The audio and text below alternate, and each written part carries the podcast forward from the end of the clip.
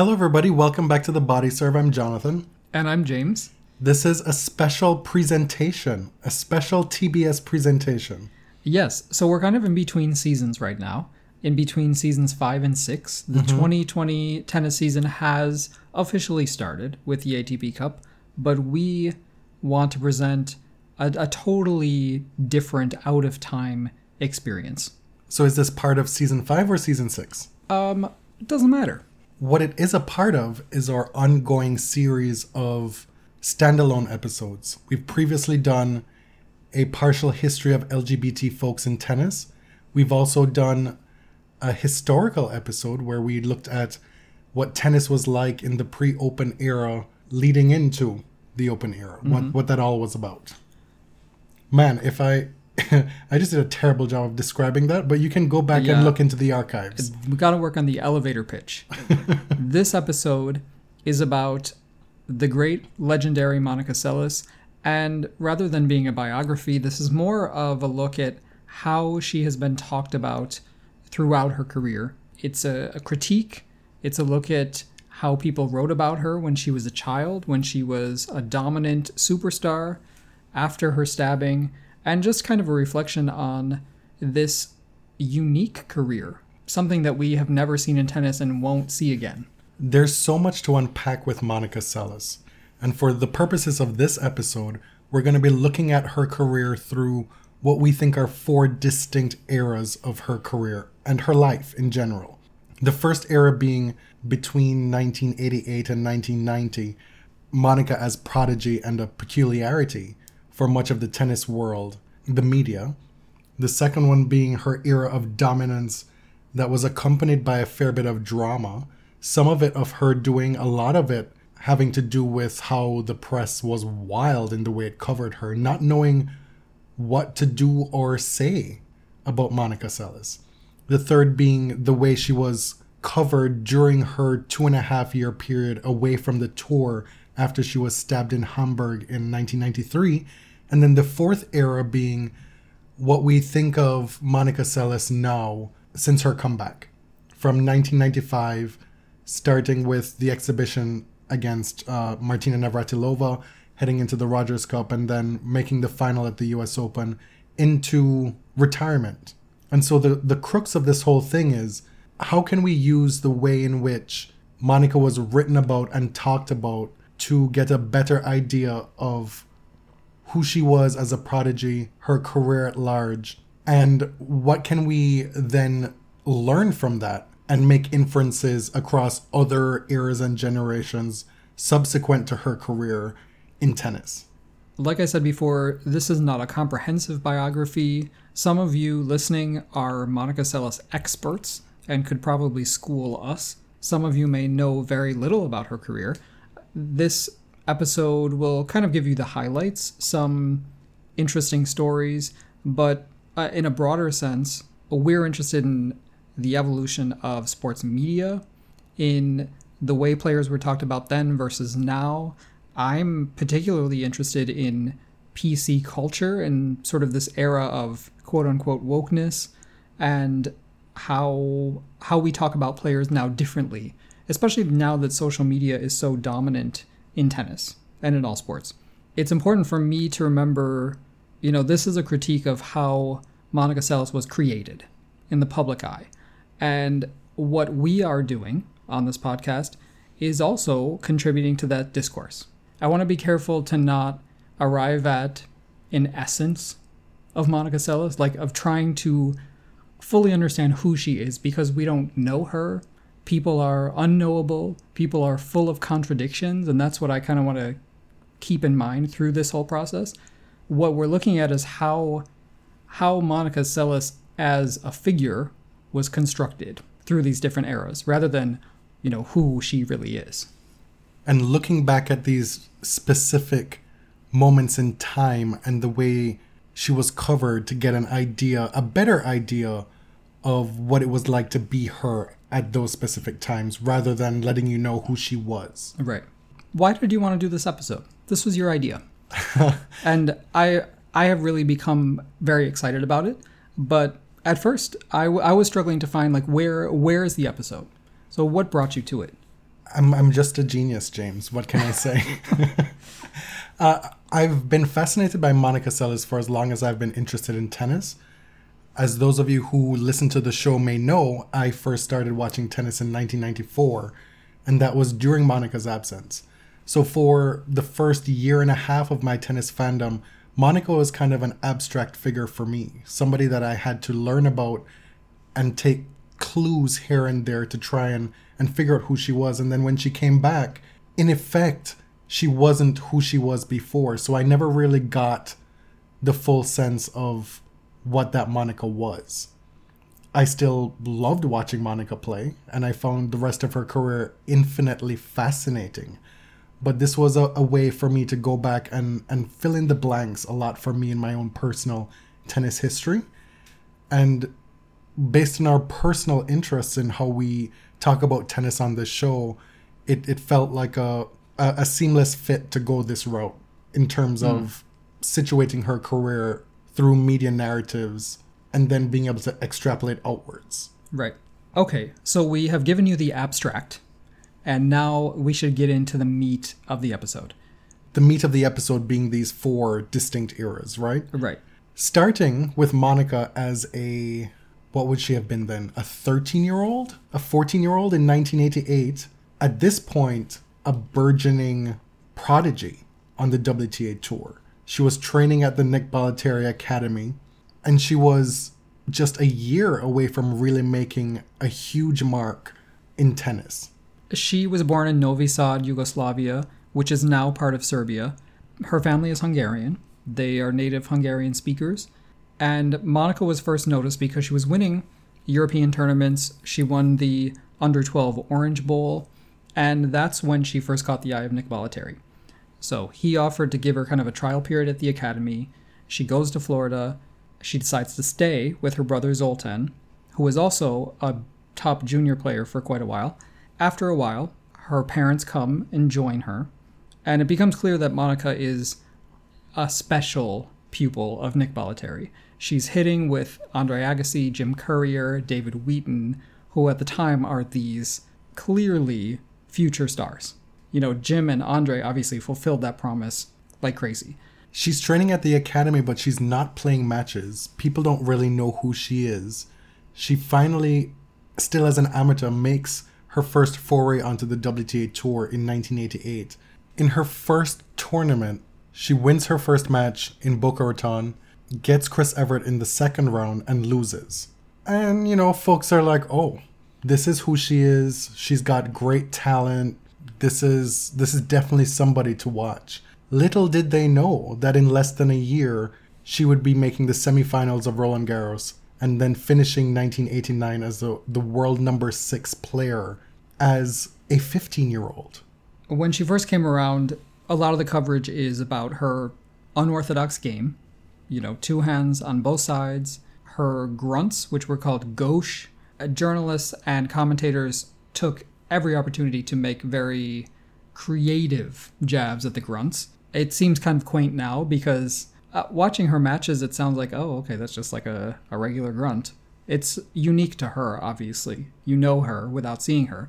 At the time, it was considered uh, a little wild. But also at the time, you had and not dissimilar to what we've seen in our time covering tennis, this what can only be described as sexist double standard, whereby Jimmy Connors and Andre Agassi were out here grunting up a storm, but they weren't getting nearly the press ink as a 15 year old Monica Seles was with respect to this right. grunting thing. Right. And we've seen that in recent years as well. The likes of Nadal. Nadal has one of the most pronounced grunts that you can imagine in tennis, as do any number of other men, but we only ever hear about it because folks dwell and harp on the alleged high pitched nature of women's grunting. There are a few threads in the early coverage of Seles. There's the the grunts, the sort of eccentric nature of her and her family and her game, which goes along with the sort of almost mysterious Easternness about them because they were still behind the Iron Curtain at that time. Nobody really understood Yugoslavia and the ethnic and civil tensions going on there. And at the same time, there was marveling at what she could do on a tennis court. There was a definite othering of Monica Seles in the early parts of her Right. career. The the Seles family was seen as such a curiosity. You have her father, who's a cartoonist, who was a triple jumper. Her mother is a computer programmer. Her brother travels with her. The dog Astro, you always hear about Astro, who was named after the Jetsons. This whole, they were really kind of a, a low key family, but they were covered as if they are this traveling circus, this entourage that American Western media doesn't really know what to do with or how to talk about. There's a definite similarity between Seles's father and Richard Williams Yes. because it's almost as if tennis media knows what to do with the abusive father who is absolutely no good for their child's career, right? Like that's been covered. They know what to do with that. But when you have a tennis parent who is not playing the game as you want them to play, but still maintaining the best interest of their pupil and, and child, that becomes weird. People don't know what to do with that, right?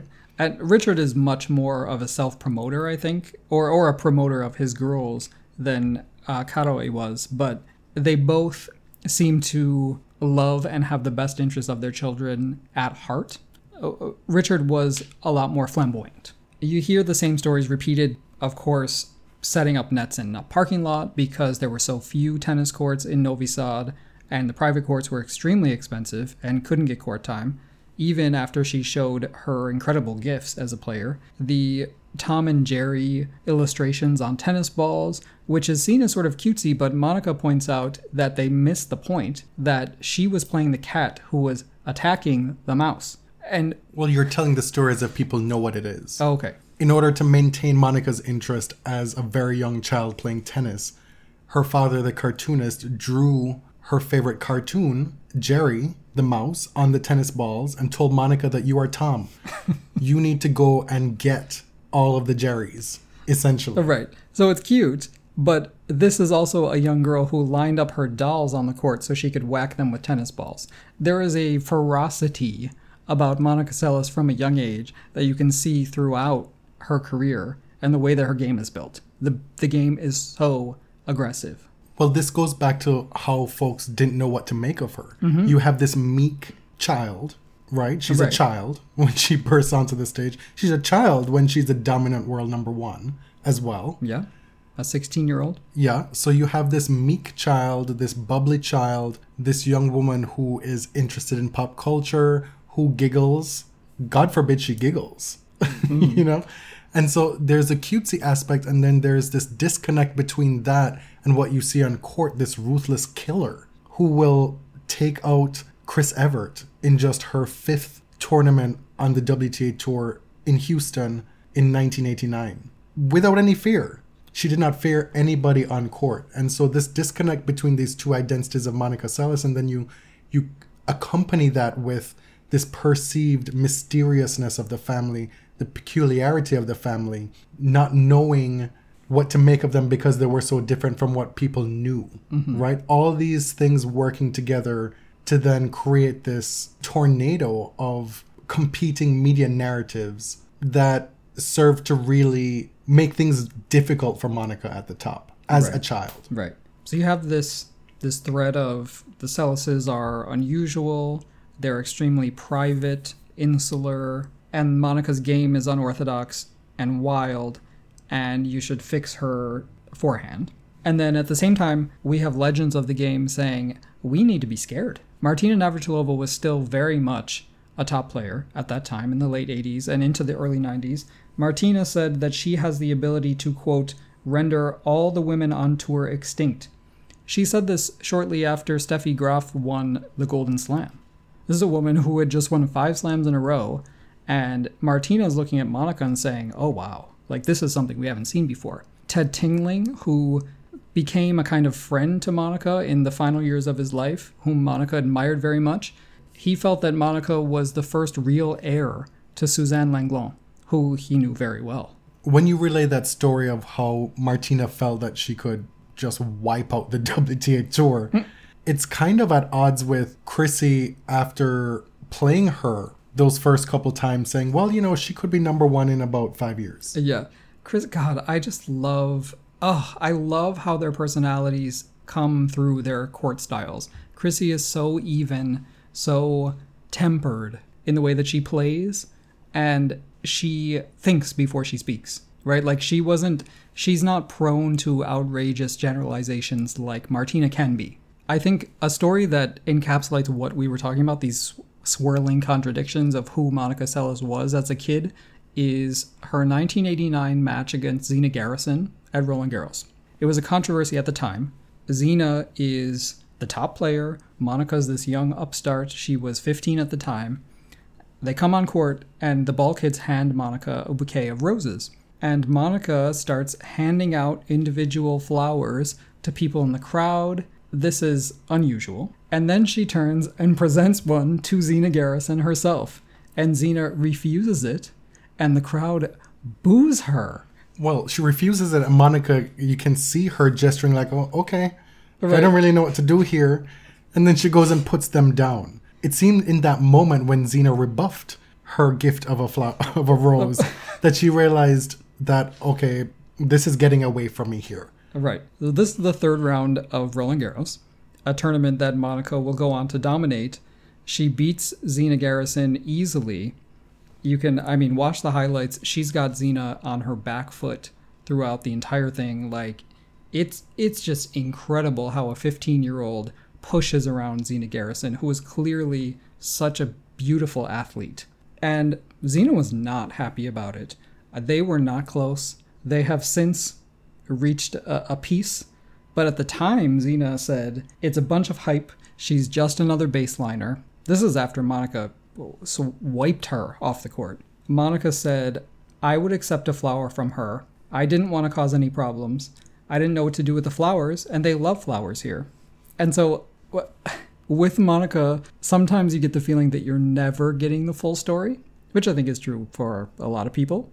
And you can see how maybe what Monica viewed as just a, a simple off the cuff gesture is seen as offensive and outside the, the unwritten rules of the game to the other players. But what's at play here is that Monica is clearly a threat to these women. Yes. At 15 years old, she's a threat. And so, what's an innocent thing, something like just giving some folks some flowers, is taken as disrespectful. It's taken as who is she? Who does she think she is? This is not the time or the place. We don't like her. right. And so instead of say for example if if Coco Goff had done that at Wimbledon last year, we're like, "Oh my god, that's so cute. Her naivete, her newness. She's unblemished by the darkness of professional sports. it's so refreshing." There was none of that, right? It's there's this villain coming to upend everything that we know about tennis. Right. And keep in mind that the two darlings of women's tennis, the woman who had carried the tour for the last 15 years and uh, and participated in one of the most storied and greatest rivalries in the history of all sport, Martina Navratilova and Chris Evert, they were still playing. Where was Monica Seles going to fit into this? Chrissy and Martina were still hanging on. Steffi Graf was fully entrenched as the world number one. And here is this 15 year old handing out roses in the third round of the French Open. Like, what's going on? Hmm. I, I think you can definitely see that there was a lot of resistance to Monica Seles getting to the throne of women's tennis. Right.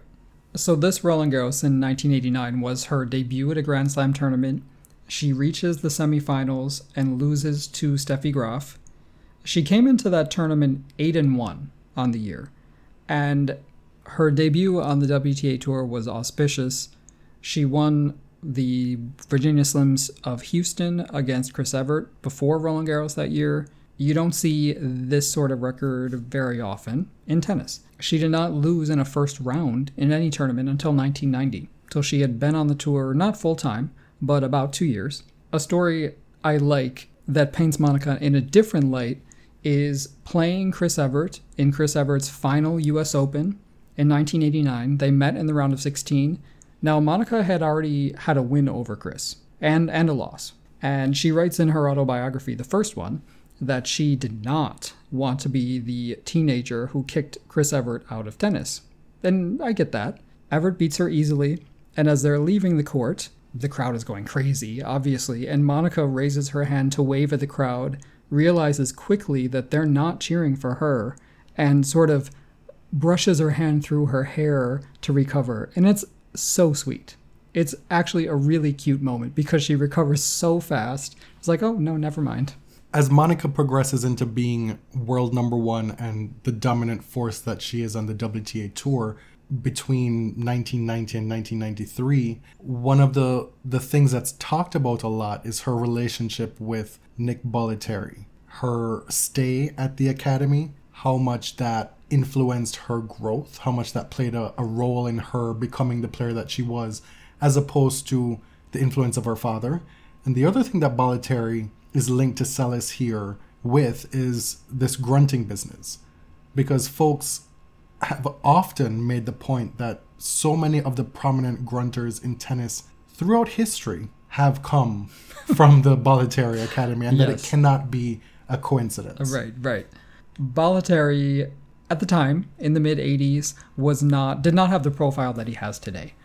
Andre Agassi and Monica Seles went a long way in creating Bollettieri as as this legendary tennis figure. I've seen the Bollettieri Academy called a gulag, which is just wild. I don't know if a reporter could get away with using gulag that flippantly now, but it was an authoritarian regime. it was like military. The schedule was very rigid. Monica was unhappy as a small kid. 13 years old. Her parents weren't there yet. She didn't speak English very well. She would start her day at 6 in the morning, hitting for hours, having to go to school, then go hit again. Like this was this was like boot camp. 7 days a week for a 13-year-old. It's a Right. tough life. It's not easy. Bollettieri said the work was never, ever Monica's problem, that she was extremely hardworking. When her parents did arrive, this is where things get a little complicated. Bollettieri puts them up in an apartment in Bradenton. Monica's going to the Bradenton Academy. She's a scholarship student, so a lot of these rich kids are sort of subsidizing the scholarship students. And it's weird the way that he talks about her in retrospect. There is a falling out. It's weird the way she talks about it Indeed, in retrospect as well. So I, And I got ahead of myself. the truth is in the middle. So in March 1990, we're at a point where it's becoming clear that Monica is going to be a superstar. There's no walking back from this. She is prodigious. She's starting to win tournaments. Her ranking is going up. And the Bollettieri Seles partnership dissolves immediately. And nobody knows why. The official story that I've heard reported in Sports Illustrated is that the Seleses were mad that Bollettieri was spending too much time with other students. In Monica's first autobiography, she's nearly silent about it. She said, Nick loves to communicate through letters. He wrote us a letter and basically kicked us out of the academy, period. And that was it. She did not provide any context at all. But then Bollettieri offers his own version of what happened. Mm-hmm. In his book, And it's, it's clear that he goes to great detail to give you detail that cannot be refuted. right? yes. He wants you to know this is what happened. Right. He said Papa Seles was not a tolerant man. He said he was paranoid, he was private, he demanded that tarps be erected around Monica's practice courts. He had allegedly extensive demands. He said the Seleses were by far the most demanding family he had ever worked with. So in March of 1990, according to Nick Bollettieri, Karolj gives him a list of eight, 18 questions. This is so specific. 18 questions for Nick to answer, and he needs his response immediately, or else they can no longer work together. Bollettieri also tells this story that Papa Seles wanted this rope installed in one of the indoor facilities so that Monica could hang from it parallel to the ground Yes. to build her core strength Like or something. kind of like what Serena did with like you know when she was The- doing the the aer- aerial or The- whatever. yes. Yeah. And uh, Nick says it cost how many thousand dollars to get installed, and that Monica never used it. And, so he, and he want- said it's still there. it's still there, yeah. And so he wants you to know that there were all these demands constantly made that he filled that weren't always needed, and then the Seleses eventually just left him high and dry. That's the long and Right, short of it. right, right, He says that they left him high and dry, and they say something different. right. Well, we do know because Monica said this as well that they worked without a contract for years. And this is when the relationship broke down, is when Bollettieri pressed them to put something in writing to formalize the relationship. Karolj did not respond, allegedly. And Nick said, We can't work together anymore if you're not going to commit. And so, reading both accounts, they're both unsatisfactory. you know, you know the truth is is somewhere out there. We don't know who's closer to the truth. All we know is that Bollettieri and Seles did reconcile later on, and they they seem to be in a good place. Monica thanked him at her Hall of Fame ceremony. They've come a long way because in the 90s, the Seles family line was that Nick was never really her coach. He didn't really contribute that much to her game, and it was just convenient. Meanwhile, you have this 15, 16 year old girl who is at the center of all of this, center of this controversy, this drama with Bollettieri that's playing out in public. She's about to become the biggest tennis star in the world, and she's being made to answer for the decisions of her father, really, at that point. And so in 1990, it's a it's a fascinating time in women's tennis because Monica is clearly the heir apparent to a still very young Steffi Graf. How does Steffi feel about that? But Not great, Bob. at the same time, in 1990, Jennifer Capriati is the one who's captivating the tennis world. Mm-hmm. And it's Capriati who is dominating the headlines, allowing Seles to somehow kind of develop under the radar, under a kind of a diminished spotlight. right. Dominating headlines in the United States, at least. Correct. which was in many ways the epicenter of a lot of tennis, especially hardcourt tennis, and it's where many of these women trained. The LA Times in 1990 said that Capriati Seles is, quote, the rivalry of the future. Other papers cite the massive star power of both players and open emotion of Capriati and Seles. Capriati being the relatable American girl, and Seles the Garbo-esque, charismatic Right. enigma. Garbo-esque is something that you see quite a lot. What do they mean by that?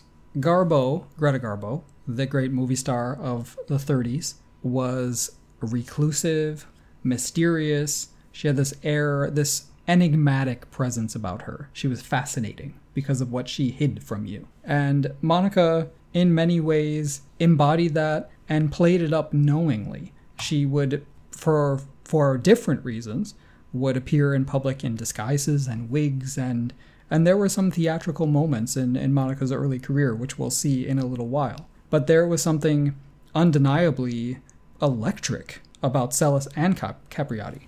I wanted you to talk about that Garbo-esque aspect there because I wanted you to situate that in 1990 at the start of her career because mm. that's going to loom large when Seles is off the tour after the stabbing. Indeed, yes. Because the media has created this narrative surrounding Monica Seles as this mysterious, unknowable person who is deliberately keeping information about herself and her game from the media, right? She's playing this coy tit for tat business right. and they then become very sinister they being the media in how they they use that to speak awful things about monica while she's recovering from her stabbing in 1993 Yeah, yeah. Where are we on the tennis court in early 1990? Monica is putting together a historic season. She wins six straight tournaments, starting with Key Biscayne, which of course we now know as Miami, San Antonio, Tampa, the Italian Open in Rome, Berlin, where she beat Steffi Graf for the first time, and her first Grand Slam title at Roland Garros. Six tournaments in a row. Then she wins Virginia Slims of LA, Virginia Slims of California, and for the Virginia Slims Championships, which we can now liken to uh, the year end championships, the WTA finals. And there were so many firsts, there were so many records set in 1990 in those early years. She was the youngest in the Open era to win a major singles title at Roland Garros, and the youngest since Lottie Dod did it in like 1701. She was the youngest ever winner of the Virginia Slims Championships. She played the first five set women's match since 1901. Not the first best of five, but the first that actually went five sets versus Sabatini. And at the time, in early 1991, she became the youngest number one in history at 17 years and a few months, soon to be surpassed in several of these records by Martina Hingis. But that brings us into what we see as kind of the next era of Monica Seles discourse, which is the dominant, mysterious, Drama filled era. the starlet. So kind of like 1990 to 93, if you will. You talked about Monica's breakthrough 1990 season that starts this second era that we've been talking about. The 1990 French Open, that win, establishes Monica as a true star. By the time we get to 1991, she wins the Australian Open, wins the French Open, and she's well and truly world number one. She is that player, mm-hmm. right? Like she is squarely at the top of the game. And with that, folks need to know what to make of her. And we see time and again that folks struggle with that. There's this starlet business. We see so much ink being spilled about the fact that Monica liked Madonna, which in 1991, as a 17 year old, how is that surprising that she would like Madonna? Why is that interesting, even? that she wanted to be an actress, that she wanted to go to Hollywood. These are whimsical things that young people think about. Hell, when I was when I was a teenager, I thought I was going to be a singer. I can't hold a I can't oh. hold a note Oh, girl. to save my life. You romanticize Hollywood and fame and all this stuff and you think I'm going to be the next big star. And so when Monica is winning hundreds of thousands of dollars at tennis matches, making millions in endorsements, like the world is literally her oyster. Like mm-hmm. she can do anything she wants. So why not dream big? And she has parents who are telling her, you know what, play tennis for as long as you want. And if it's not fun anymore, don't play anymore. That is so, so different than so many of the tennis parents of her peers.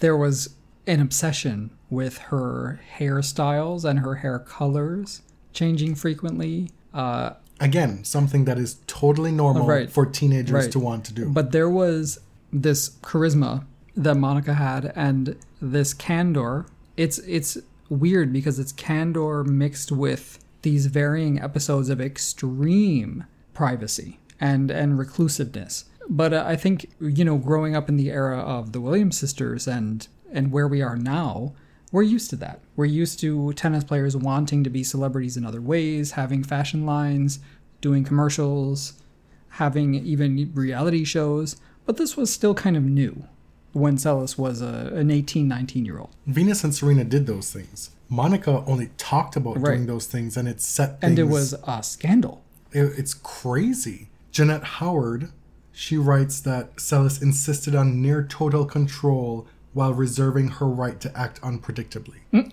Okay.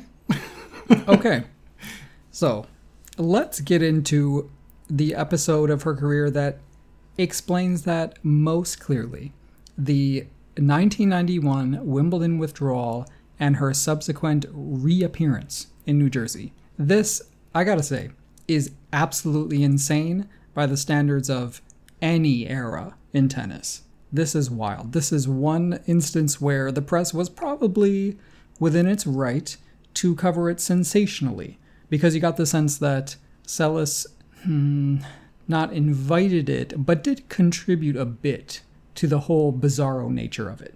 Uh, I disagree. Okay. But continue. Okay. The facts are that after winning Roland Garros, Monica Seles kind of disappeared from the public eye for a few weeks. There was rampant spec- speculation about her participation in Wimbledon. She was dealing with shin splints. We know that she was injured, but the press at the time didn't know or didn't believe that she was injured. She didn't really make any statements until shortly before the tournament, because as she says in her book, she really, really wanted to play. She was holding out hope that she'd be able to play and did not make a withdrawal announcement till the 11th hour, till like three days before the tournament started. The traditional tennis press sees this as a great disrespect. Meanwhile, we see this all the time now. It's we've come to accept that folks should give themselves as much time as possible to play these tournaments. Mm-hmm. And so Monica does pull out of Wimbledon, but the media is going absolutely wild with these accusations, many of them very unkind. They speculate that she is taking advantage of this weird glitch in the ranking system whereby she can retain her number one ranking by not playing.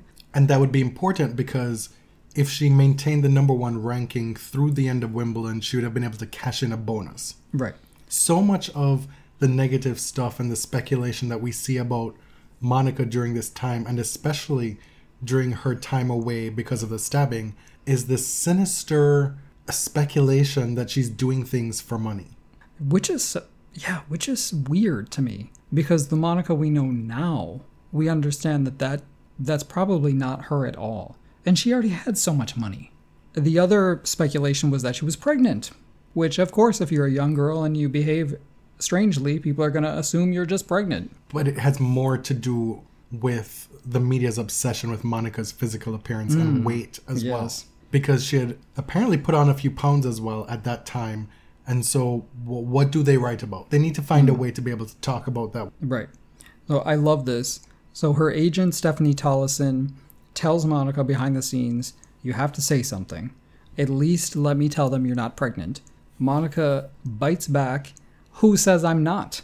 It- This comes from Monica in her first autobiography. Yes. Meanwhile, the WTA fines her $6,000 for pulling out. Bud Collins allegedly said on air that Monica should be banned from the tour for one year for pulling out of Wimbledon without citing a specific reason. This is scandalous at the time, what she did. Gerry Smith, who was the executive director of the WTA, was sent to investigate because there was such this air of mystery of what was going on with our number one player. He was satisfied with the conversation, but he did levy an additional $20,000 fine because she played an unsanctioned exhibition in Mahwah, New Jersey, which is where the bizarreness comes in, in my defense. We get to New Jersey, the shin splints are better, she's able to compete, she accepts this big guarantee, $350,000, which now would probably be in the millions for someone of her stature, and the press is wild. She appears at this press conference before the exhibition. In the press conference, she waves around a t shirt, and on that t shirt, it's printed Rome, Paris, Wimbledon. Wimbledon is crossed out, and Mahwah. In her autobiography, she says that she had no idea that that's what the t shirt said. That there was another t shirt that she was given before, and then this one was switched out, and if she had known that that's what it said, she would never have done it. Who knows?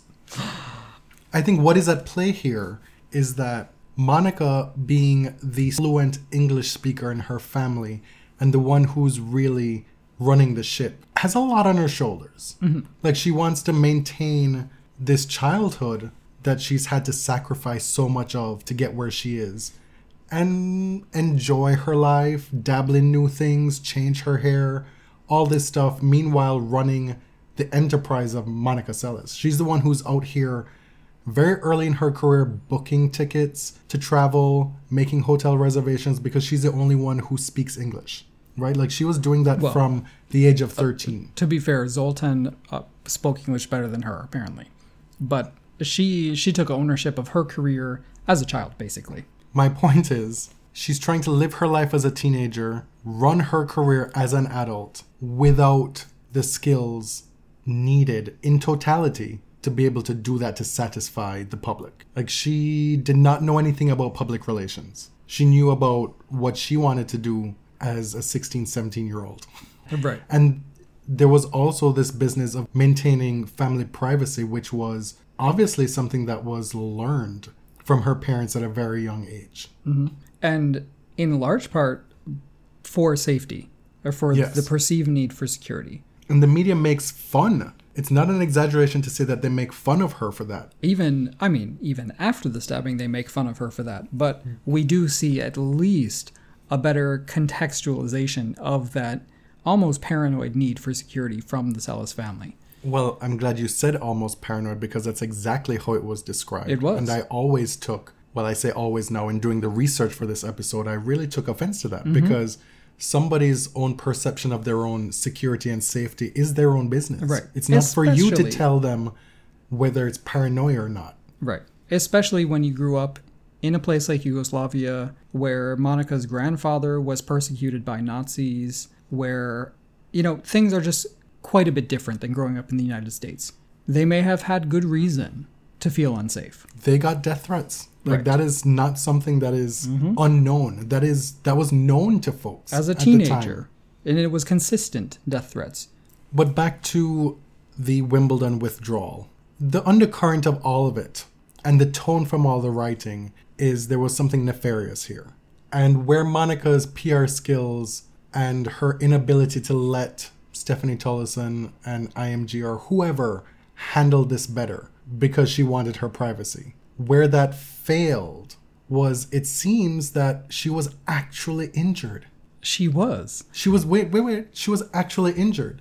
Michael Mewshaw, he was doing underground reporting at Wimbledon at the time, and if you read his book, which is a collection of short stories that he's written throughout his career, it's called Ad In, Ad Out. Collected tennis articles of Michael Mewshaw, 1982 to 2015. There's a story in there, an anecdote where at the 1991 French Open, Monica had been hitting with uh, Bahrami, and Monica's dad wanted him to come on on board and and coach her on a more full-time basis. And he was like no no no. I'm still out here making some money from exhibitions. I'm going to keep doing that while i can. But michael mewshaw was talking to him and he was talking to him about you know going forward wimbledon the prospect of getting the the calendar year grand slam. And he was like well you know i think it's doable if she plays wimbledon. And michael mewshaw was like what do you mean if? And Bahrami was like, well, uh, probably shouldn't have said that, but Monica's been, to quote the the contemporary tennis parlance, extremely injured at the French Open with all manner of foot troubles.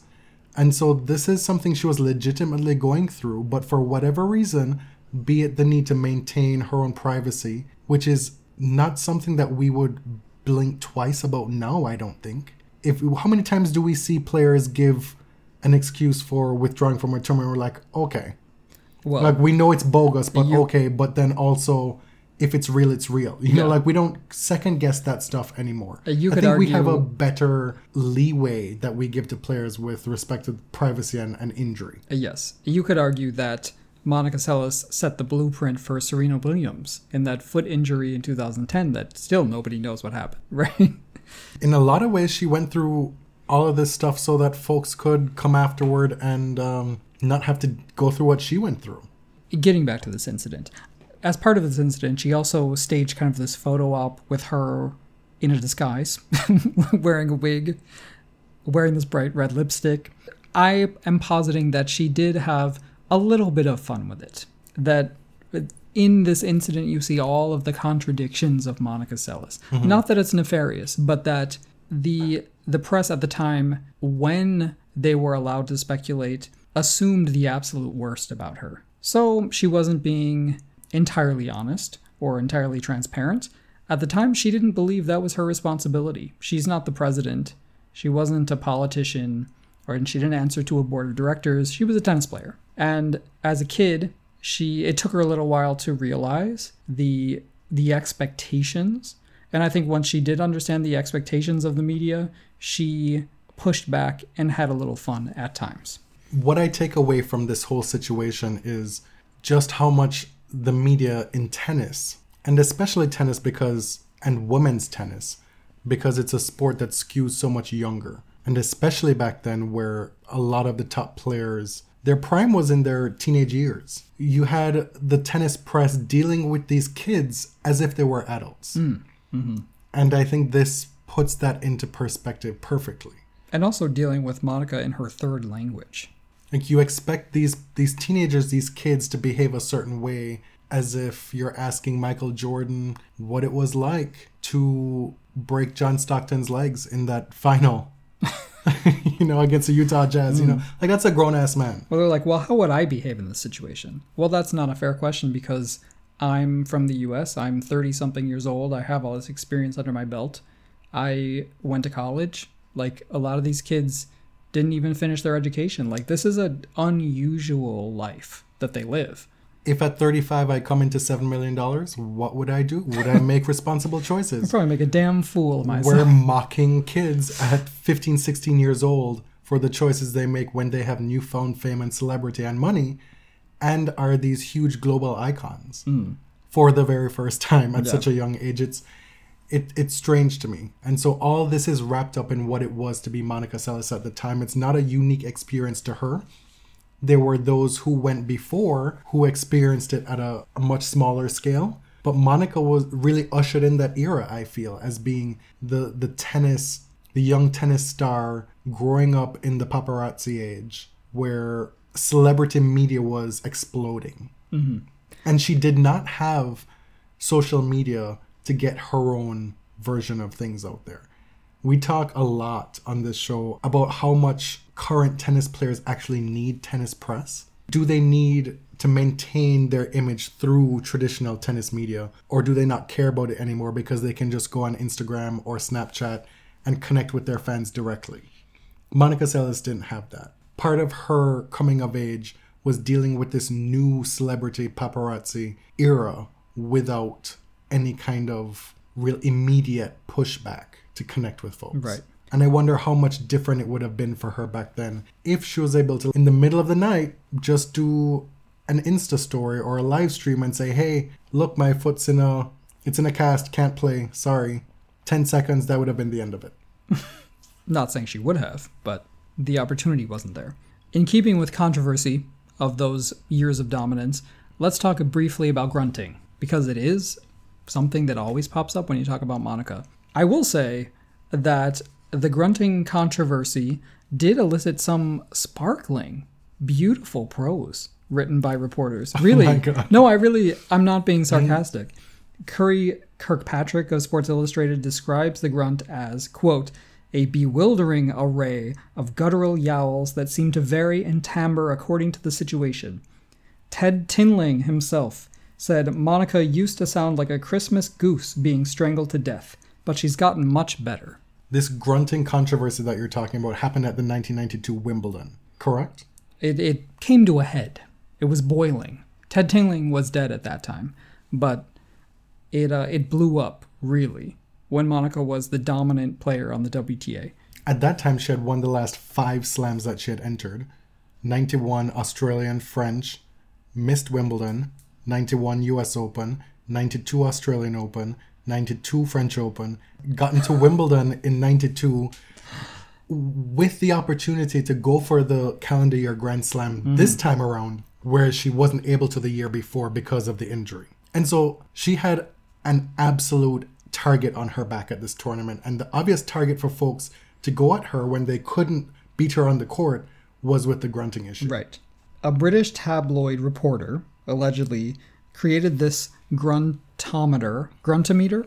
Let's go with gruntometer. I, I don't know how it should be pronounced because it's a made up word. This was basically an instrument that measured a decibel level. And reporters would have this in the stands at Seles matches. Apparently, her grunt measured at 82 decibels, which has since been far surpassed by Azarenka and Sharapova. And she claims in her book that she thought it was funny at first. And then it just went on and on and on and on throughout that fortnight. In the quarterfinals, Natalie Tauziat repeatedly complained to the umpire about the noise, claiming that it was a hindrance, and the umpire warned Monica that she had to tone it down because it could be considered a hindrance.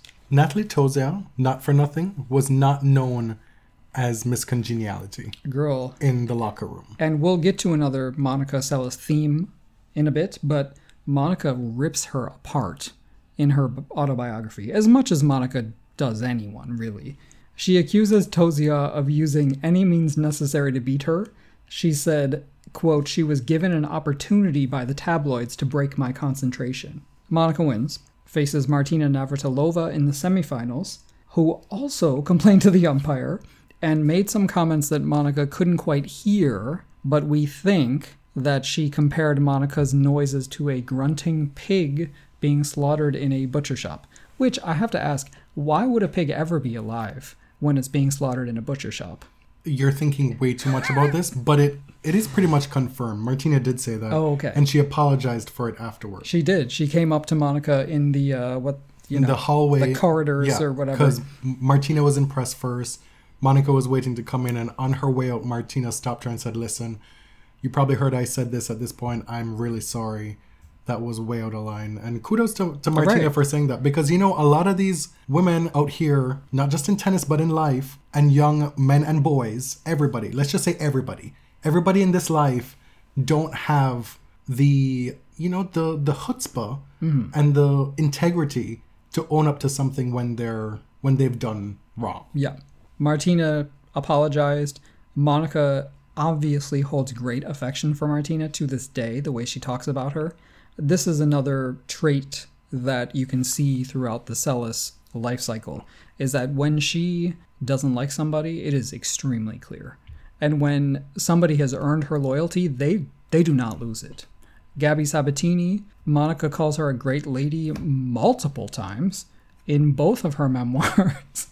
Well, Martina was also incredibly kind to Monica Yeah. during her absence later from on. the tour. Yeah. So reportedly in the final against Steffi Graf, this is 92 Wimbledon, Monica tried very hard to tamp down on the grunts, and she was, if you, you can see in the replay, she was a shadow of herself. Graf was obviously the superior grass player, but Monica did not really show up to that match. In 1992, the Globe and Mail, which is a Toronto newspaper, said the most loathsome treatment of a woman athlete by the media belonged to Monica Seles because of the press obsession with the cut and color of her hair, the persistent obsession with everything Monica Seles, gruntometers, and finally, something so egregious that I don't think would happen in 2019 the question Are you obsessed with butter? Are you addicted to butter? Imagine. It was written about so many times. It's it's mm. wild. Yeah. Madonna, Suzanne Lenglen, movies, and butter. You actually hear this a lot with Martina Navratilova's early years in the late 1970s, coming to the United States, getting addicted to McDonald's and, and potato chips and all this shit. Uh, a player from an Eastern communist state coming to the United States and not being able to control herself as far as eating. It's tiresome. Or something that I, I realized that I want to throw out there. It may not be right, but over the past decade, there's been this move toward reflexivity in the media. Um, you can call it PC culture, you can call it wokeness, you can call it censorship, even, but there are a lot of things that the press cannot say, or if they do say, will be met with a lot of pushback from social media, especially. I know a lot of people like to say this is a bad thing, but would a woman tennis player be spoken about in this way in 2019? When Serena Williams is faced with offensive questions, those questions are shouted down. Reporters have frequently apologized on Twitter for the way they've conducted themselves in press conferences. That stuff did not happen. Like that reflexivity, that feedback loop did not exist in 1992. And so I would argue that that's something that has changed completely. Well, I think also because we don't have that many people covering the tour mm-hmm. on a regular basis. Yes. A lot of the folks that we read were tennis beat writers during that time who are being paid to go to these tournaments. That doesn't happen anymore. So the only person I can really think of in a in a North American sense is Christopher Clarey. Like if Christopher Clarey had asked something like that, yeah, it would have been a, a problem. I think in this day and age, mm-hmm. but we just don't have the opportunity for that to happen. I do think that the media is still very capable of oh. Yes, yes, but there is a feedback loop that did not exist in 92. Like the immediacy of criticism mm-hmm. that reporters face is new, relatively. Yes. In the same way that Monica isn't able to control the narrative of her career and her life the way that she could in a social media age, she isn't able to be protected from that setting mm-hmm. because it's not there. Right, right. And again, at the same time, in this era of dominance, there are these constant critiques, but there's also awe, absolute awe in what she's able to do on a tennis court. And at some point, it does almost rise to the level of Serena, Roger, Evert. This really the question of can anyone beat this person? Can anyone stop this run of dominance? And what it distills to is her mental toughness. In this second era, the main thing that's written about with Monica Seles, it's not just her shots, it's not just her winning, it's the fact that her will is unbreakable, that she will will herself to win in any situation. And that is something that unfortunately seems to change post stabbing. Right. If you did not live through this era as a tennis fan, and I did not, some of these stats are unbelievable.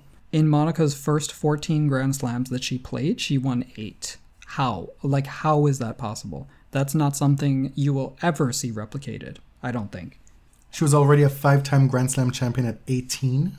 Chris Evert marveled at her mental will. Martina Navratilova, like I said before, said that she could render the tour extinct. Press basically credited Monica for ushering Martina out of the game, which is not entirely true, but you hear people say things like I mean, that. she was 34, 35 years old, still a top 10 player. Like, right. come on. It's like people talk about Federer now. It's like, oh my God, he's losing it. It's like, dude, he is 38 years old. Why I think folks talked about her mental strength and harped on it a lot was because it it was what made her pass the eye test. Mm-hmm. Yes, she had the the powerful strokes. She had actually great variety in her shots. She could hit any shot, even though she had two hands on both both wings. She didn't have the biggest serve, but she placed it well. It was deep enough. When you watched Monica play against some of these players, the score wasn't always a blitz. She wasn't always blowing people off the court. A lot of the people that she was beating, they could hang with her for bits and the majority of a match. But in the end, Monica was, it's like she was a dog with a rope that you can't get rid of it. You know, you can't wrest the rope from the dog's mouth. They're just not going to let it go. That's what it was to play Monica at that time. She had all the talent, but we know so many players have all the talent. And in a sport like tennis, you lose so many times. You can lose all the time. You can wake up and have a bad day. Your game isn't going to be enough to carry to the finish line every day. But Monica had that extra something during that time. So, in the middle of this historic run of dominance, putting together seasons that rival some of the best seasons in the history of tennis, everything changes. In April 1993, she goes to Hamburg to play a clay court tournament.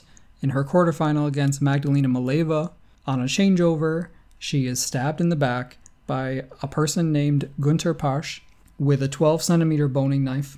She lunges forward and misses really what if could have been a catastrophic blow to her back.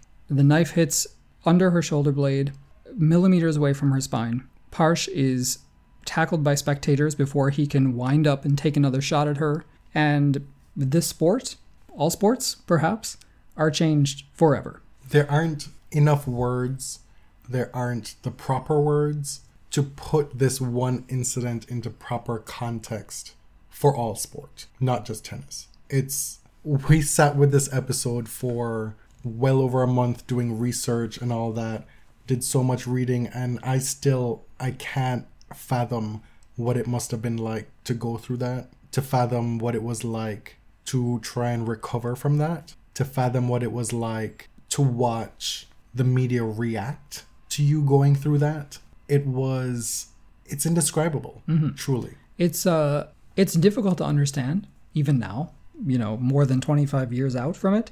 It's hard to talk about and you know, I didn't even live through it as a fan. I didn't know what was happening when I was a kid.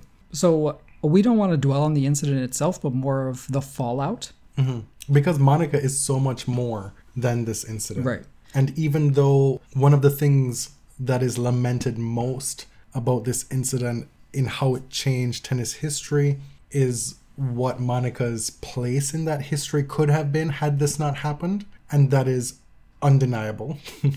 There's no way we will ever know what could have been. And that's obviously something that Monica has had to live with. And maybe she has made her peace with it. And so mm-hmm. why are we here, you know, still having that burden? Right. we don't want that to to be the overriding narrative looking back at Monica's career with mm. this mm. episode because her contributions to the sport were so great and her determination and her doggedness and her fight and her talent still shone so brightly upon her return to the tour till the time that she retired. Hmm. just a few things that I wanted to point out because I, I feel like a lot of the context has been lost in all these years is that initially it was thought that the stabbing was related to the turmoil that was going on in Yugoslavia. In Germany at the time, there were ethnically motivated attacks against ethnic Serbs in Germany in several different cities. This was read in the context of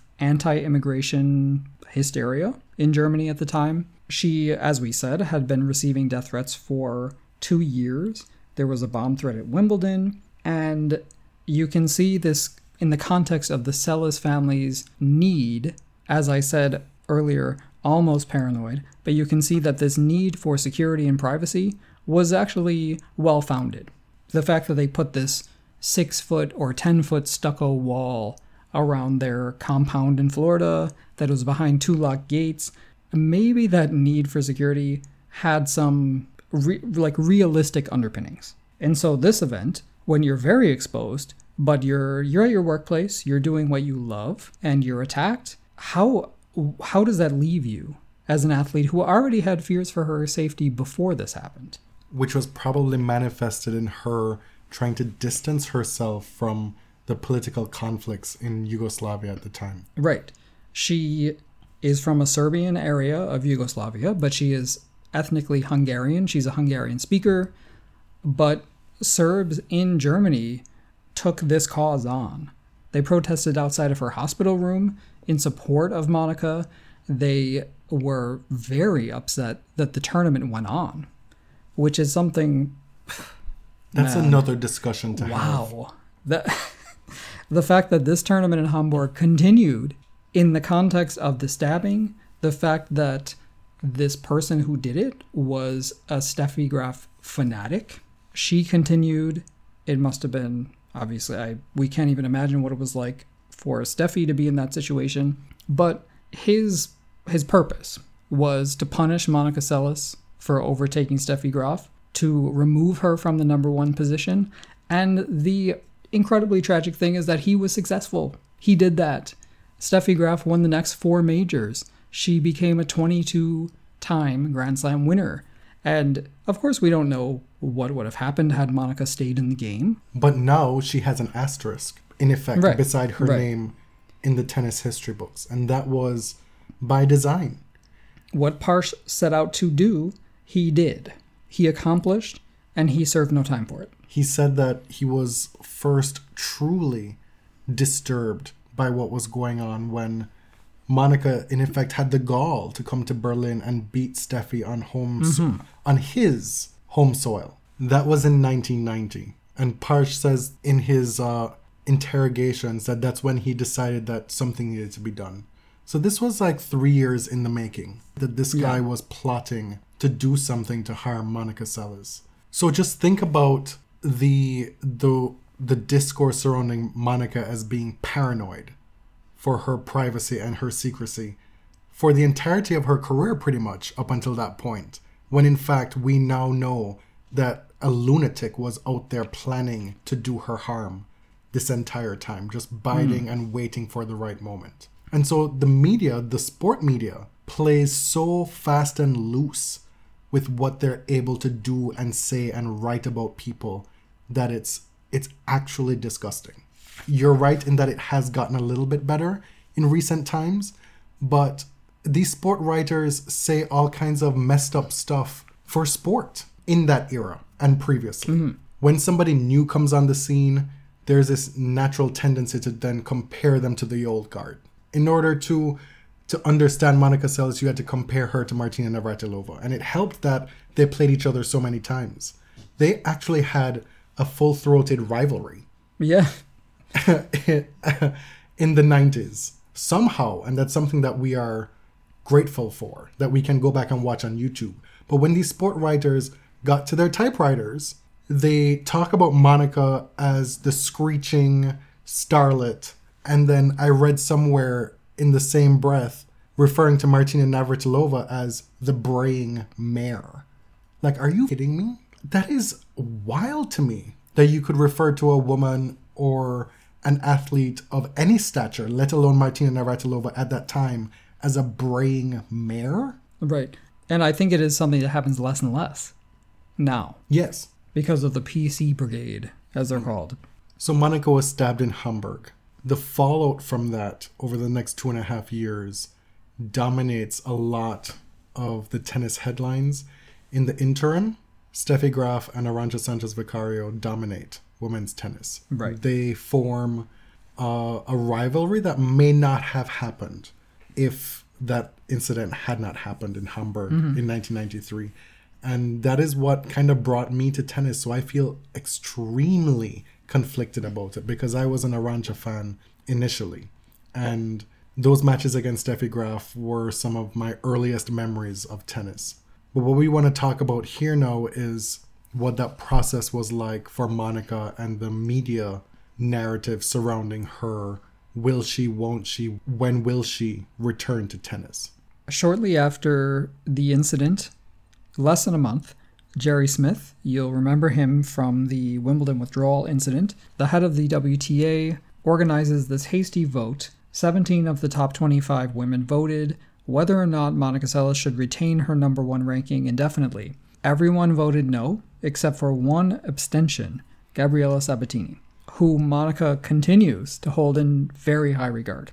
It's no accident that Monica had such nice things to say about her in her first autobiography, given that she was the only one that abstained right. or did not vote to take away her number one ranking. Mm-hmm. Monica writes that she was extremely hurt at the time. She said, quote, It felt like everyone benefited from the stabbing except me. They just wanted me to go away, it felt like. And this, of course, wasn't helped by the fact that Graf quickly returned to number one, that she won the next four Grand Slams, and that it seemed like her fellow players were happy to have her out of the game. That she, may be a bit harsh. I don't right. think anybody was happy to have her out of the game, especially for those reasons. Maybe they were happy to benefit from a few extra dollars here or there. Mm-hmm.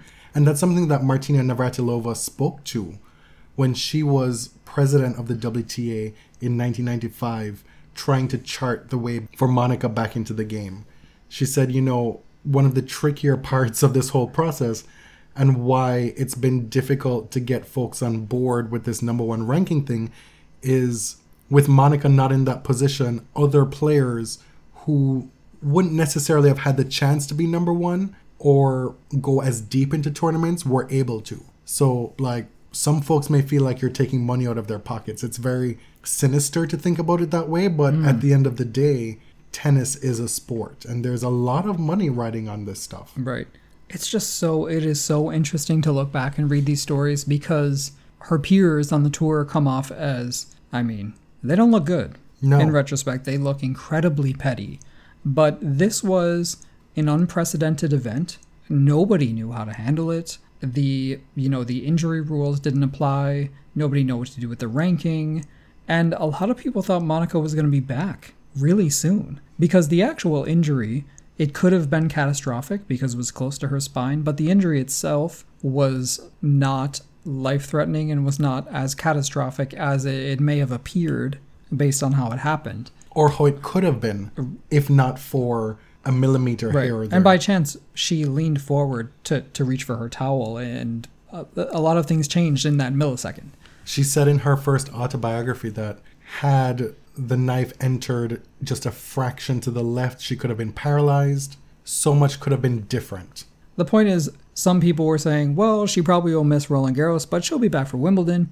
And this went on for two years, this speculation. Monica says that the hospital in Germany is to blame in part. She wrote about this in her autobiography, in that the initial reports made it seem that it was not as serious as it was. And so the initial reports, like you said, were like, well, she'll be back in a couple weeks. And with that narrative taking off, it's like, well, do we need to actually deal with this right now? Is this as pressing an issue as it is? Right. Little did they know that Monica would suffer severe depression for the better part of two years and, trying to make her way longer. back onto the court. Yeah. Right. The other thing that, that may have colored the perception of this was that she did a press conference about a week after the stabbing.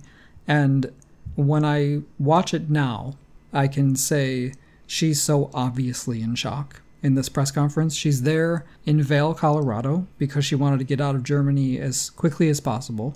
She flew to Vail, Colorado with doctors she knew and one of her doctors is there by her side, but she's she's giving a very calm and obviously subdued, but she's not uh, she's not overly emotional in this press conference, and it's so strange to watch this, knowing what's going what's going to come. You know she's going to be out for 27 months. You know she's going to suffer depression. She is going to suffer what will eventually be diagnosed as post traumatic stress disorder which I think the public didn't really know that much about at the time. And it's fits and starts, right? Like she trained with Jackie Joyner Kersee in late 1993. She was planning on returning. Said she was in the She best didn't. shape of her life. She went through these episodes of binge eating, serious depression where she wouldn't leave the house, and Nightmares where she would relive the incident where she couldn't not see his face. Mm-hmm. So like those 27 months she was out was, you know, it's not linear. Like nobody knows how to recover from an incident like this because it had never happened. And depression and PTSD is not something that you just sort of overcome uh, on this upward gradual incline, right? And I think there wasn't a lot of understanding and empathy given to her knowing what we know now. because two things were at play. This narrative of Monica as being a ruthless killer on court had been developed so fully in those three years of her at the top that folks expected her to just come back and chase down those Tom and Jerry tennis balls hmm. as if she weren't a feeling human being with emotions and a soul that wouldn't be emotionally affected by this. Right. And when you watch her in that press conference, I view that as a direct response to everything that had gone awry with how she had handled the media in the preceding years. And so when this speculation is running rampant, she knew that she had to get ahead of the story and try and course correct a little bit. When in fact, she was in no No. she It was, in no shape. It was too soon. yeah. And after that, over those two years, she made something like four or five public appearances, like so few. She didn't feel prepared to face people. And at the same time her father is diagnosed with cancer. Yeah. Shortly after the stabbing, in 1993, he undergoes two surgeries one for prostate cancer and one for stomach cancer. He tells Monica he doesn't want to fight anymore. This is a lot for anyone. But it seems Oh. like the Seles family is collapsing, right? all this is happening while the media doesn't know the full extent of it. They see this press conference that Monica is given shortly after the attack, but they don't know she doesn't know the full extent of what's of what's to come and by extension they don't. Mm-hmm. She feels that she's on her way back at certain points and then she she suffers setbacks Right. they But- don't know the emotional turmoil of having to deal with the attack in Hamburg and then the prospect of losing your father, your closest tennis confidant, the architect of your career, in a sense, the person who's been there for mm-hmm. you the most through this entire Seles ride in tennis. And all this is happening behind the scenes, and folks are still wiling out in the tennis press, just speculating. It's it's writing for sport, not just writing about sport, but writing for sport about sport. in Monica's silence, they fill it. They say she was purposely trying to cash in on an insurance policy. They say, I'm sure she'll be back, and that when she's back, she'll do it at a time that's most financially advantageous to her. Hmm. She's accused of sort of milking this time away to get a better deal with her move from Fila to Nike. She's sued by Fila in this period for breach of contract and fraud. They eventually dropped the fraud case, but not the breach of contract. She herself has her own civil case against the German Tennis Federation for not providing proper security.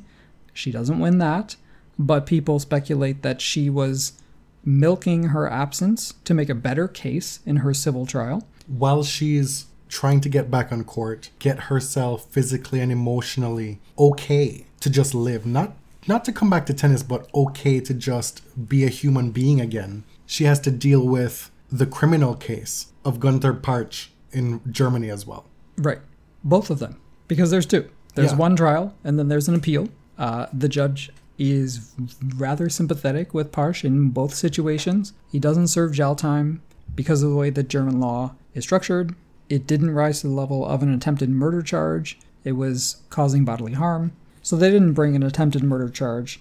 And really, like his confession, his deposition was taken as word. And the second judge in the appeal said that Monica's absence was a determining factor in his ruling. Monica did not want to testify with her back to the court, with her back to her attacker. logistically that is how the german courts were set up at Yeah. the time where if monica had gone to that trial she would have been sitting physically with her back to Gunter Parche, which is if if somebody can understand why that would have been a non-starter for her, I I can I don't know what to say to you. I'm sort of dumbfounded by that whole thing. But after many, many months of work with a therapist, of spending time with her family, of regrouping, Monica Seles decides that she is ready to come back to the WTA Tour. In spring of 1995, she enters into negotiations with the WTA, and none other than Martina Navratilova, who at that time is retired but is the president of the WTA Players Council still, She had retired from singles. Ah, yes. Martina reached out to her in that spring and said, you know, hey, I'm gonna be in town. Do you wanna? Can you help me and be a, a, a hitting partner for me? I need to like get my my stuff into gear, kind Mm-hmm. of thing. And Monica at that time was finally in a place to instinctively say, yeah, sure, why not, Right. without thinking about it. And she got on court with her, and they had a good hit. And Martina left that practice by saying, I have no doubt that Monica will be back because she is who she was. But like Martina went there knowing that Monica needed help. She needed a push. It was an incredible act of kindness. Mm-hmm. One of the many stories that we read throughout this whole process that that stuck with us and, and this is the one I want to relay on this show. After that practice, Monica tells the story of Martina giving her a bracelet. And Monica says, "No, no, no, I, I can't I can't take this. You know, it's a it's too much of a an expensive gift." Because it was like gold or something, you know? Mm-hmm. And Martina says, "No, don't worry about it. If if you want, you know, you can give it back to me when you're back on tour." And she did. But as president of Players Council, Martina uh, floats this proposal. She says, install Monica as the co number one for a temporary period to help her transition back on tour. It's unprecedented, it's never been done, but this is an extraordinary circumstance. And at first, fellow players were like, hell no, absolutely not. But eventually, this did pass. At the time, the WTA rule was different. It was that when a player would return from injury, she would return 30 spots lower than her ranking when she went off. But this is clearly not a typical injury. So the WTA accepted this proposal.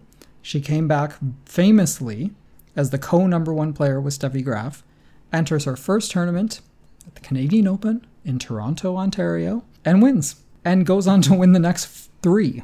She beats Anke Huber, Jana Novotna, Conchita Martinez, losing like what eight games the entire mean, tournament. it was It was a dominant performance. she makes it all the way to the U.S. Open final in her second tournament, where she plays Steffi Graf. Monica had set point in that first set against Steffi Graf in the 1995 mm. U.S. Open final. She hit what she thought was an ace down the tee, and I've scarcely seen Monica move with such verve and vigor on a tennis court. She was so pumped, thinking she'd won that first set, hmm. and then the ball was called out, and Monica went on to lose that first set tiebreak. She won the second set in a bagel. She was pissed. As she tells it, she played that entire second set thinking about how she lost the first set, not being able to believe it, eventually losing in three sets to Graf in the 1995 US Open final. In really her big comeback to women's yeah, tennis. Yeah. I didn't watch these things live. Like, I, I wasn't watching tennis at that age. I was like uh, nine or 10 years old.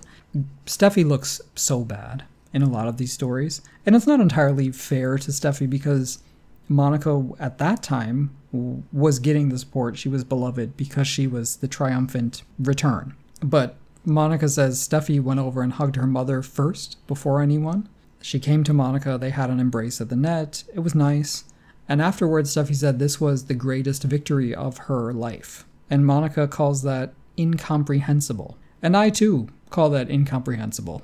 I don't get it. Uh, For me, I'm not here to fan the flames of the Seles Graf fandoms because one of I the know. things I learned most from doing this research is you cannot watch any Graf or Seles video from that time, even if they're not playing each other, without some mention in the comments about what could have been for Monica yeah. or what definitely would have been regardless for Steffi. it's one of the most Yeah. polarizing discussions in all of tennis. We'll touch on it a little bit, but I'm I do not want to get into making casting aspersions on Steffi Graf for this episode. Okay. Okay. Okay, fine. 1996 in January, So we are we are squarely in the fourth we're oh in yes. the fourth era. Sorry, we didn't announce that. In the fourth incarnation of Seles Discourse, this is the comeback. This is when she becomes, quote, the most beloved woman in tennis. This is trying to recapture that fire that she had in the early 90s. When she first came back, there was this pervasive narrative that with Steffi suffering from ongoing injuries and Monica looking like Monica of old, and with kind of a revamped serve, a serve that was mm. more powerful than before, that Monica was primed to just run away with stuff. Right. And I mean, she wins her first tournament back. She gets the US Open final. And in early 1996, she wins the Australian Open. after winning her opening tournament of the season. So by by the end of the Australian Open in 1996, Monica has played four tournaments in her comeback and she's won 3 of them. And in the 96 Australian Open, Graf did not play, but you start to see a new generation emerge. And it's so interesting. So, of course, Sanchez, Martinez, Huber, Pierce, Sabatini, they're all there. But guess who else is there? Martina Hingis and Lindsay Davenport, who are beginning to become the great champions of the next generation. They weren't quite there yet. And Venus and Serena are almost there, but Venus not will quite yet. kind of debut in the following year. and then we have Clijsters and Henin coming shortly thereafter. So Monica comes back to Comes back to a different tour. it was expected to be her tour.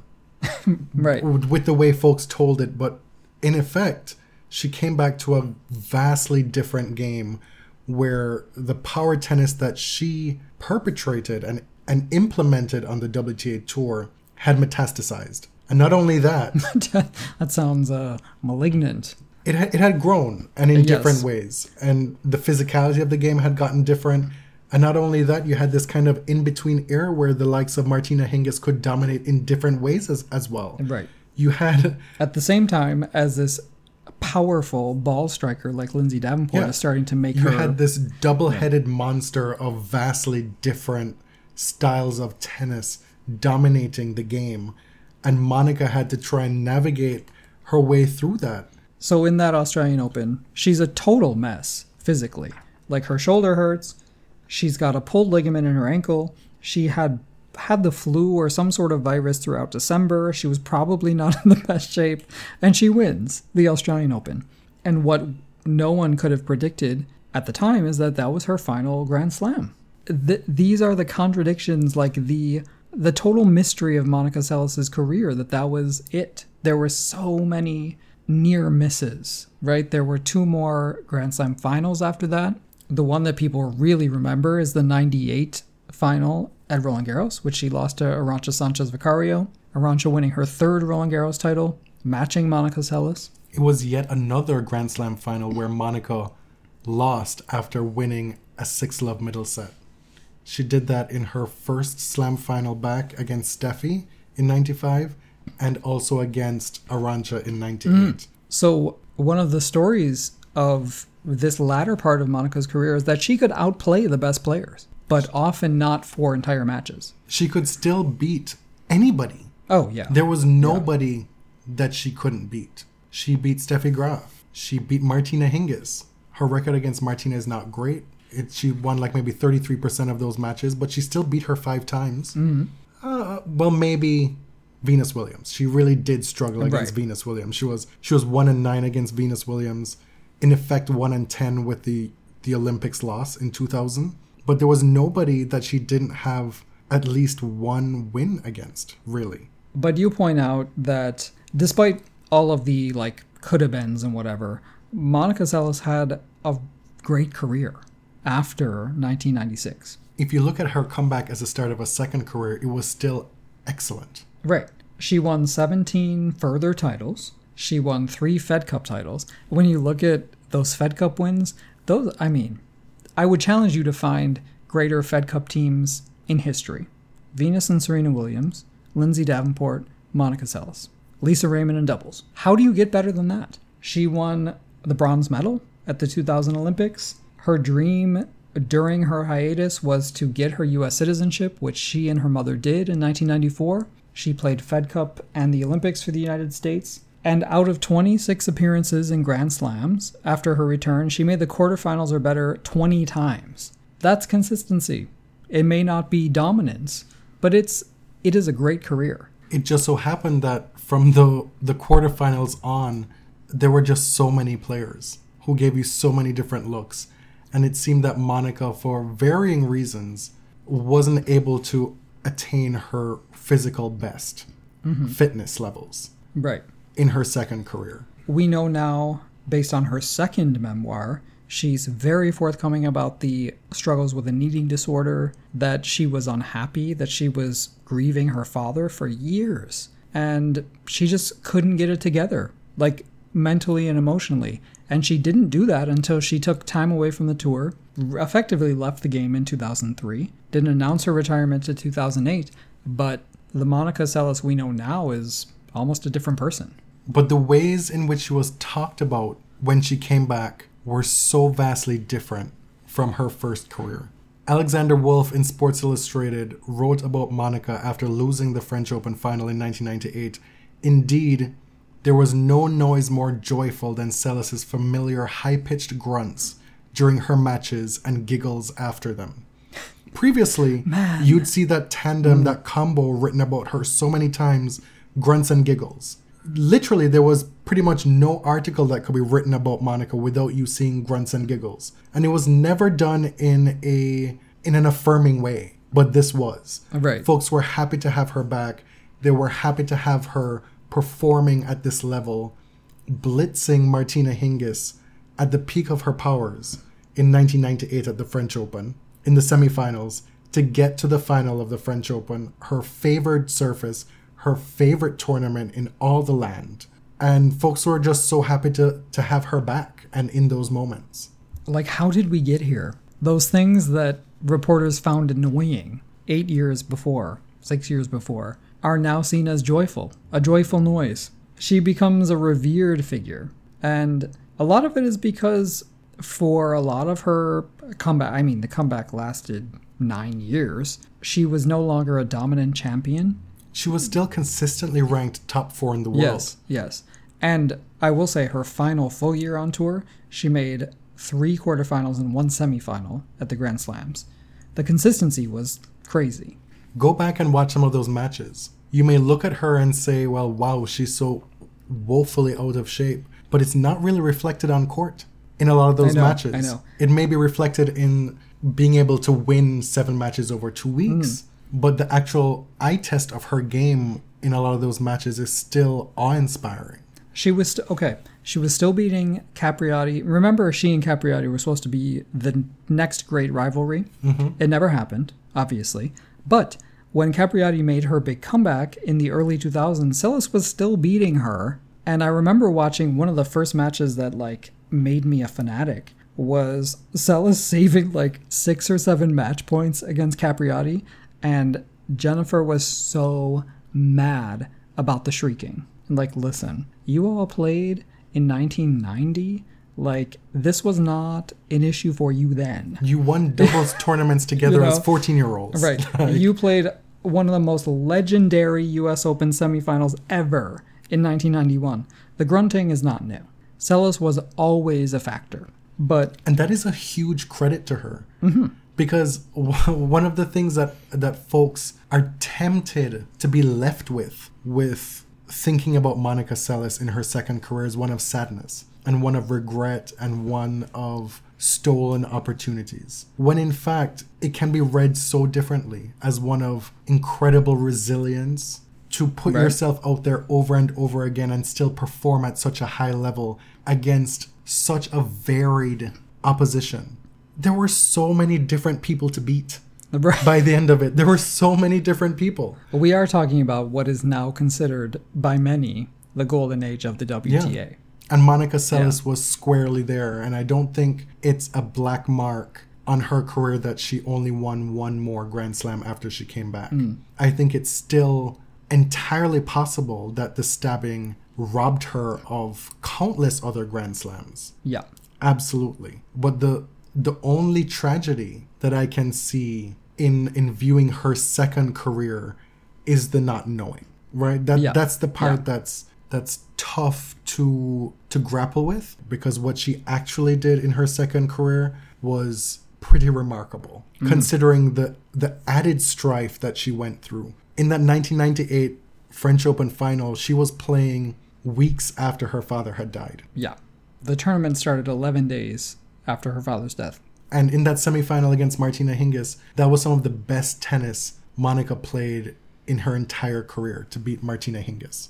Another interesting thing that was going on at this time, now that Seles had been elevated to this revered figure as a kind of a grand dame of the WTA, she's being cast in opposition to the young up and comers. It wasn't that long ago when she was the young up and comer, right? This is like a 24 year old woman who's considered the old lady. How many how many hats must one woman wear Right. in her career? I actually laughed like out of cynicism reading some of this stuff. She was seen as a much needed respite from this new wave, these brash young women like Hingis, like Venus, Kournikova. The way that Monica is contrasted with these young women, they're called the teenage arrivistes, that they, quote, engaged in all kinds of woofing and adolescent gamesmanship. They took advantage of the rules, and Seles could not be bothered with any such trivia. And that's from Alexander Wolff, who we've quoted a lot in Sports Illustrated. This is in direct opposition to Martina Hingis, who was someone who was known for arguing line calls, for all sort of theatrical displays. They used Venus leaving the court to change her skirt as an example of like a non-Seles behavior, which is weird. But it made me realize like there is nothing new under the sun. Monica was that person. You know, Monica was Martina Hingis at the time. That's how they talked about her. And now in 1998, 99, she's seen as the old lady, as as the Evert Navratilova, as the mature elder stateswoman of the tour, as as really a young woman. Meanwhile, they put the Hingises, the Kournikovas, the Williamses through the ringer the way they did her. Right. and they'll do it again. And, And it's something that we in this past year tried to guard against with Coco Gauff. Yes. Because there will always be a new presumptive queen on the WTA, a young would be starlet, would be next best that the press is just Right. ready you know, like to, to just whip them up in their machine of mess. It's this all about Eve thing. It's Eve Harrington versus Margot Channing. And in the late 90s, Monica Seles got to be Margot Channing. And she wasn't before. And when I say, like, there's nothing new under the sun, like, the only exception is that with Monica Seles, there was something entirely new. When she was attacked, that was something we had never seen. It's something we hopefully won't see again. But it is such a turning point in the history of our sport. And I think where I want to end, like, I don't have much more to add, but there is something so new about what happened to her that 26 years later, we don't know how to talk about it. It's like we put it in a box Mm-hmm. and hoped it would never happen again, whereas it's never really truly been dealt with. And Monica Seles herself, because she had to survive and because she wants to live her life, she has dealt with it. And she has learned to move on and accept the what ifs and forget about what could have been. But tennis hasn't. And that's something that that stuck out for me as we were doing this research research is like the sport has not has not reckoned with what happened. We don't know how to talk about it. We only know how to talk about it in in the terms of, Of like Stan Wars. of a, a dream deferred or of things that didn't happen that could have happened. or talking about like who is better for sport. Right. Like, you know, And- like getting into these unnecessary wars about who's better. Mm-hmm. And so, like Monica Seles in 2019, I see as a challenge to us to Be better. be bigger, be better. I don't know. Maybe I'm being like fake profound here, but or sentimental, which yeah, is allowed. yeah, sentimental. Because in this environment where there is nothing new, that was something new. That was something that to this day is incomprehensible. And to this day, we don't feel tennis tournaments and tennis authorities have done enough to protect players. No. You see players walking through crowds on on golf carts. You know, you can get into tournaments frequently with a very little security. So, you know, if you go to the right gate, sometimes you can just kind of waltz through.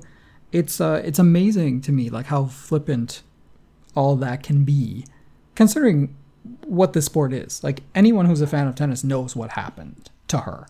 So where are we after after all this research? After two hours of talking about Monica, I'm thankful for the trip down memory lane and the the learning that I did about an era of tennis that was deficient for me, and to be able to to situate Monica's career better and to get a better understanding of just how great and vast her contributions are to the sport and not just understand the Monica that I didn't get to watch live, but also better understand the Monica that I did. Mm-hmm. Yeah, I hope like where we've come, where I've come is like understanding players as more fully rounded human beings, which is a, like a constant work in progress, right?